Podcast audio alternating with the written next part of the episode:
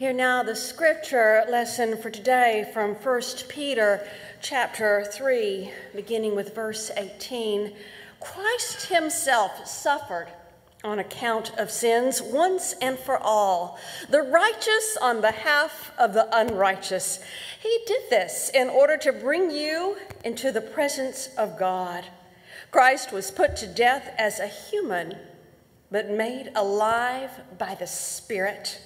And it was by the Spirit that he went to preach to the spirits in prison. In the past, these spirits were disobedient when God patiently waited during the time of Noah. Noah built an ark in which a few, eight, lives were res- rescued from water. Baptism is like that. It saves you now, not because it removes dirt from your body, but because it is the mark of a good conscience toward God. Your salvation comes through the resurrection of Jesus Christ, who is at God's right side. Now that he has gone into heaven, he rules over all angels, authorities, and powers. Jesus is the word of God for all people. Thanks be to God. Before beginning this series on the Apostles' Creed, I included on a few emails a request for your questions about the Creed. And you asked about why it is that Methodists do not include, when we say our creed, words about the creed being Jesus, Jesus descending into hell. Why, why is it so important to other churches to say that? And why do we do it differently? I understand that question. I understand it quite well. I remember when I went to seminary and had the honor of leading a morning worship service in which we prayed and said the Apostles' Creed. And there I was standing in front of quite a few other United Methodist students, and before I even realized it, maybe because I wasn't looking at the words on the page, I was looking at faces, and, and sometimes you forget what you're going to say when you're looking at faces, and, and it just came out. He descended into hell. As soon as we finished the creed, someone in the room said, "What was that?" I'd grown up in a church that included those words, he descended into hell. When talking about the death of Jesus at the hands of Pilate, that before the resurrection, Jesus descended into hell. And every now and then, well, every now and then it slips out, just like sometimes when I'm supposed to say trespasses, I say debtors or sins, or just slips out when you get in the habit of doing things a certain way. Why is it that other churches include that line, that after he died, Jesus descended into the place of the dead? Well, for one thing, it comes straight from Scripture. Ephesians four nine, he descended into the lowest place, the place of the dead. It comes right out of Scripture, including the words we read from First Peter three. And those are the original words that Methodists used back in seventeen eighty-four. Soon after the American Revolutionary War had ended, John Wesley decided that, well, these Americans were never going to be part of the Church of England. We weren't going to be part of England in any way, shape, or form. And so he sent to the Christians who called themselves Methodists in this new country a book of worship, a book for worship that would help them, and it included hymns and psalms and what to do in worship, the prayers you say at Holy Communion, the prayers you say at baptism, the words and prayers you use at the time of a funeral. And, and he, he left out the part of his own hymnal that had prayers for the king and the queen. He called it the Sunday service for the Methodists in North America. And the Apostles' Creed was this, was in this in three different places. In the baptism le le lectionary, in the baptism liturgy, where it says, do you believe in God the Father? Do you believe in his Son, Jesus Christ? Do you believe in the Holy Spirit? And he also included it in a morning prayer service, like the one that I led later. And he also included it in an evening prayer service. He wanted people to say the creed, the Apostles' Creed, twice a day, twice a day. And in all three places, in this hymnal that he put together for American Methodists, he included those words in the creed about Jesus, that he died and descended into hell. That is our earliest tradition as American Methodists. The thing is, though, there was a second edition of the hymnal, and in the baptism section, they left out that part about descending into hell, and no one knows why. At that time, we had a general conference, a group to make decisions about our theology. And what we have in our hymnal is officially our theology. And so to make a change like that, this publication was changing our theology, official theology, without, without permission to do so. We don't know who made that change in the second edition of our original hymnal. They made a change. Maybe it was a typesetting error. Maybe somebody just didn't want to say the word hell in church. But they left that out. It was never part of our records, and believe me, every other change in the hymnal has been debated and argued about since then. The next change that was made in the hymnal about nine years later was to make a small hymnal that circuit riders could easily carry from place to place. And they assumed that, that these circuit rider preachers who traveled all over the place had the Bible, so they didn't put the Psalms in. And they assumed that, that they could turn the pages so you didn't have to put the full creed in for the morning prayer and the evening prayer, so they, they shortened They shortened those sections. And the only part of that hymnal that had the Apostles' Creed instead of three times was now the one time. That still remained unchanged and left out the part about Jesus descending into hell. And so if you want to know why other churches say the creed with those words about Jesus descending into hell, well, it's biblical. But also, their original hymnals did not have a second edition where someone, now no one knows who, left that out. They've been saying it all along. Back when Southern and Northern Methodists decided to get together in the early nineteen hundreds, part of getting together was creating a new hymnal together, including songs that had come up in the South and songs that had been created in the North, and, and bringing them all together. And, and at that time, someone said, you know, other Christians say the Apostles' Creed differently. Maybe we should say it like other Christians have been doing for thousands of years.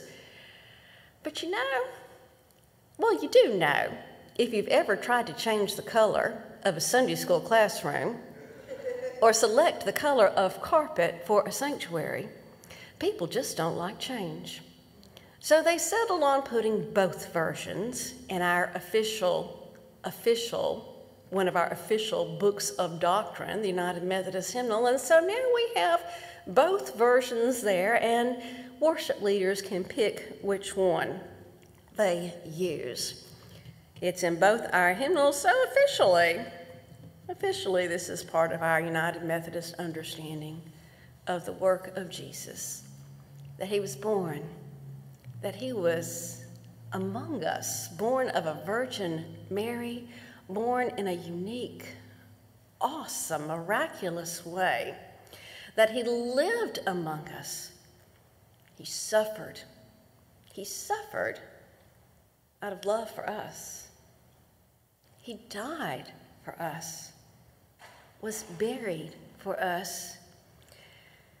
And And on that time in which he lay in the grave, perhaps, just perhaps, he didn't just stay there. Perhaps he went into another realm and spoke to those who needed to hear the gospel story. Maybe you've heard the story of a woman businessman who had a lot of traveling to do, did a lot of flying, and always took her Bible with her to read while on the airplane, finding it comforting to read the Psalms.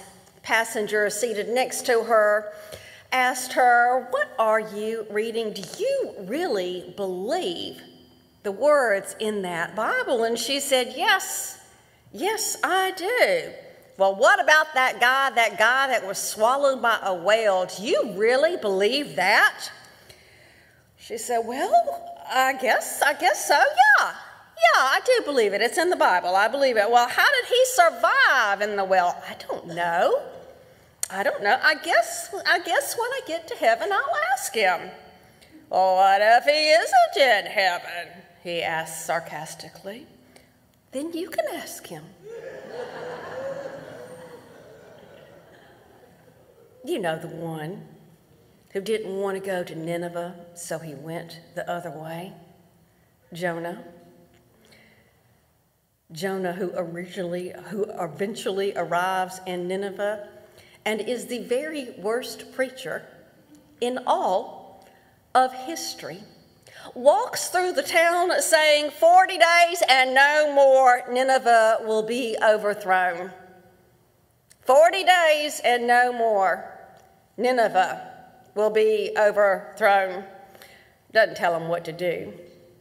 Doesn't tell them to repent, or Nineveh will be destroyed. What kind of sermon is that? It's the kind of sermon you preach to someone you really don't want to be saved. It's the kind of sermon that you hope isn't effective because you really want God to destroy the hearers. How does that convince anyone? forty days more and Nineveh will be destroyed. And yet it does. They repent. They turn from their evil ways, and destruction is withheld. But what about after they die? God didn't destroy them then. But this was before Jesus. How could they be saved through Jesus if they lived before Jesus was born?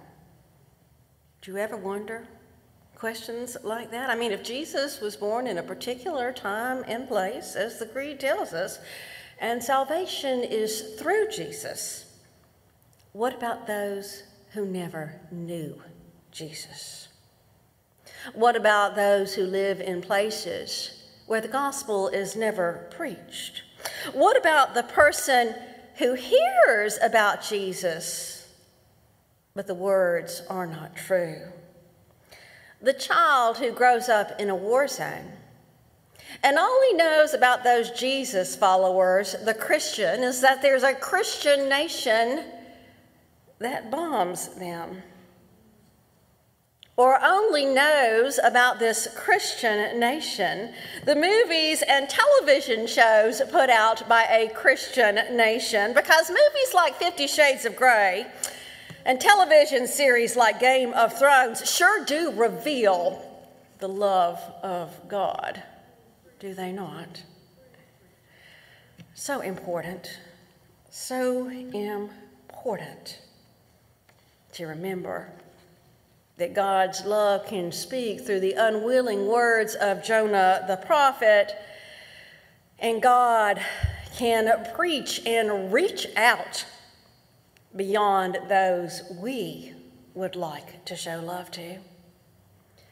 First Peter three, the words we read speak about God reaching out to those in hell, to those beyond beyond the realm of eleven. And, and, and this, this book, First Peter, goes on to say in the next chapter that for this is the reason the gospel was proclaimed even to the dead, so that though they have been judged in the flesh, as everyone is judged, they might live in the spirit as God does.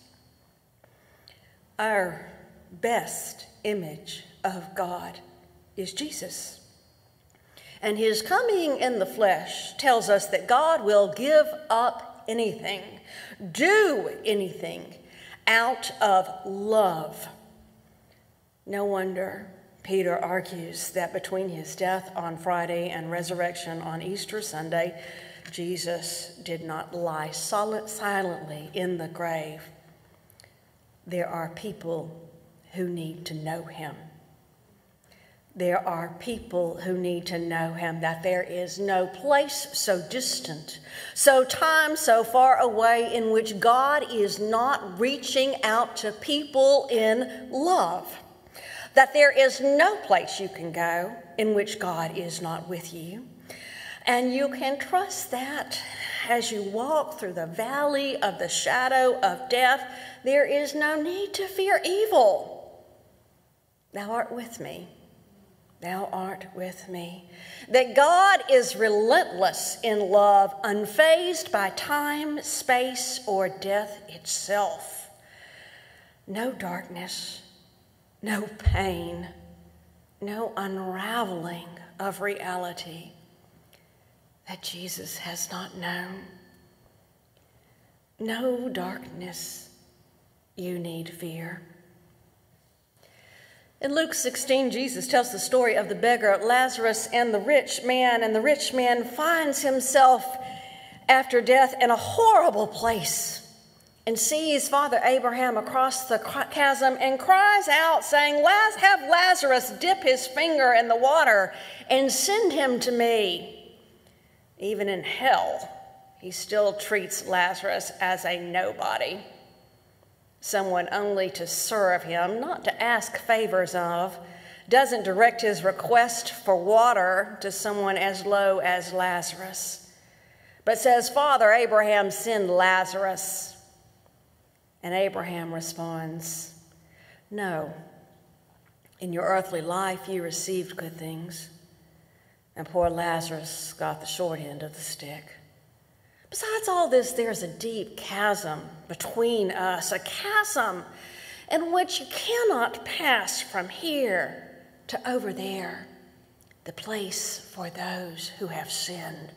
You cannot pass from this part of the dead to the other. No one can cross from your section to ours. It doesn't sound like good news, except perhaps there is a hint. No one can cross from the realm of the unrighteous to the righteous. But what about if someone became sin? What about if someone conquered death? What if someone could cross that gulf between life and death and overcome hell as victory? That Christ makes captivity itself a captive, that the last enemy, death, would be destroyed, that fear, that hell itself could be conquered. Throughout the ages, artists have tried to depict this scene, the conquering of hell. Google the harrowing of hell, and you will see some of the, the paintings, the paintings that depict this. In many of these paintings, you'll see Jesus reaching out to characters, Jesus reaching out to characters who are there in hell, some clothed, some naked, some some who, who need to hear this good news. Sometimes hell is depicted in ways in the early church, in ways that we don't recognize, like this second picture, this, this picture in which hell looks like a snake, as though evil that once took hold of man is now being overcome. Often you see in the gates of hell, within hell, the character of Adam, as in this picture, and characters like Abraham and Moses, Jesus reaching out to them and them taking the hand of Jesus. I love this picture. At the bottom, you see Jesus standing standing on the wooden doors, having conquered death, having conquered death. The Apostles' Creed, First Peter, Ephesians, all teach us that Jesus suffered for our sins, was put to death. But while Pilate and others thought that they had stopped this story of this Messiah wannabe Jesus, he could not be stopped.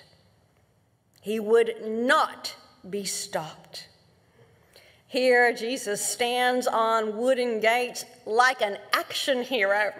Christ kicks down the gates of hell, knocks down the doors of Sheol, and proclaims a message of liberation for everyone who wants to hear.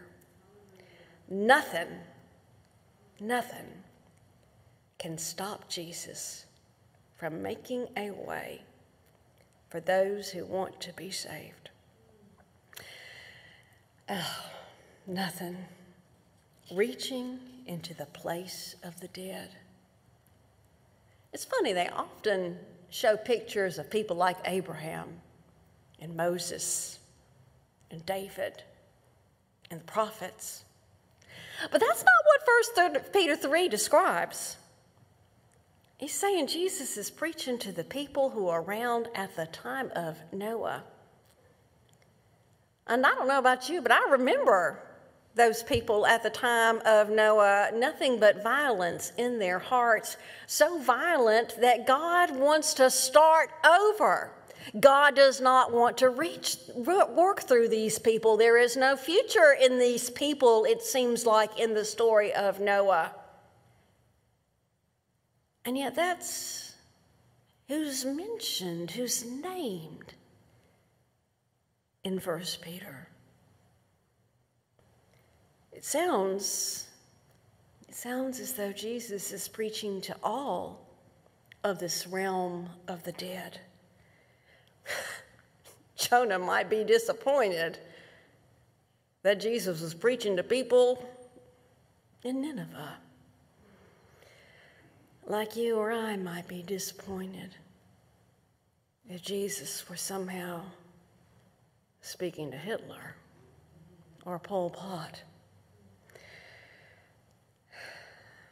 Maybe God cares about people who have nothing but hatred in their hearts. That God cares about people that I don't care about, people like those in Nineveh that Jonah didn't care about. Gotta wonder about Jonah. Did he ever come to forgive God? He didn't want to let go of his anger toward God. So angry at God for offering grace to the people of Nineveh, for not destroying Nineveh. The book of Jonah doesn't tell us. Just the question God asks, won't you forgive them like I want to forgive them? Won't you forgive them like I want to forgive them? We don't like it when the color of the carpet changes, when the paint on the wall changes, when the words we say in church changes. And most of all, we ourselves don't want to change. And sometimes when you refuse to change, doesn't it get easier over time? You know you said something wrong. You know you should ask for forgiveness. But you just don't want to. And you pretend like nothing happened. And the longer you hang on to the hurt, the longer you hang on to the pain, the longer it gets easier. Maybe, maybe it's not that the gates of hell are closed. Maybe the gates of hell are busted open, just like in that early Christian art, torn wide open, but it's our hearts that are shut, our hearts that are hard, not wanting to change, wanting to stay who we are. As C S Lewis surmised, there are only two kinds of people in the world: those who say to God, "Thy will be done," and those to whom God says, "Thy will be done. You didn't want it my way. Thy will be done." I have sometimes wondered if there's a heart that turns away from God, rejects God in this life, would that same heart turn to God in the next life, even were the gates open? Maddie Rigsby is a grandmama in Clyde Edgerton's hilarious novel, Walking Across Egypt. She reads the parable of the sheep and the goats and decides she doesn't know any people that Jesus would have been friends with. She reads about Jesus saying that when you visit a prisoner, you visit me, and decides she's going to visit Jesus. And she goes to the juvenile delinquent center and visits again and again. When one of the inmates escapes and shows up at her home, she does not report it, and he stays with her for a week. When her kids come to visit for Sunday lunch and they meet this juvenile delinquent, they are concerned. And Robert, Robert, after lunch, leads her in the kitchen and says, "Mama, have you been feeling all right?" "Well, I feel fine." "Why?" "I just feel bad about that boy, him having to go back to the detention center and all. I feel sorry for him." "Well, that boy doesn't feel sorry for you." "How do you know?" "Well, he, he's a thief, a criminal, a juvenile delinquent. That's the best place for him to go back." "But he's never going to have a chance to hear the gospel." "He's got as good a chance as anybody, Mama. They probably got Gideon Bibles all over the ju- juvenile detention center." "Nobody ever loved him." "If they did, he'd probably steal their car." The Gospel of Matthew says, Mama, I know what Matthew says. "No, you don't. You haven't been to church in a long time." "Yes, I do. I listened to what Matthew said for twenty-three years. "Well, you don't know what I heard in the Gospel of Matthew. Whatso you do unto the least of these, my brethren, you do unto me." This young boy, he's one of the least of these, my brethren. "Mama, you already done for him. You already done, I don't know what, you done too much. Doesn't the Bible say when to stop?"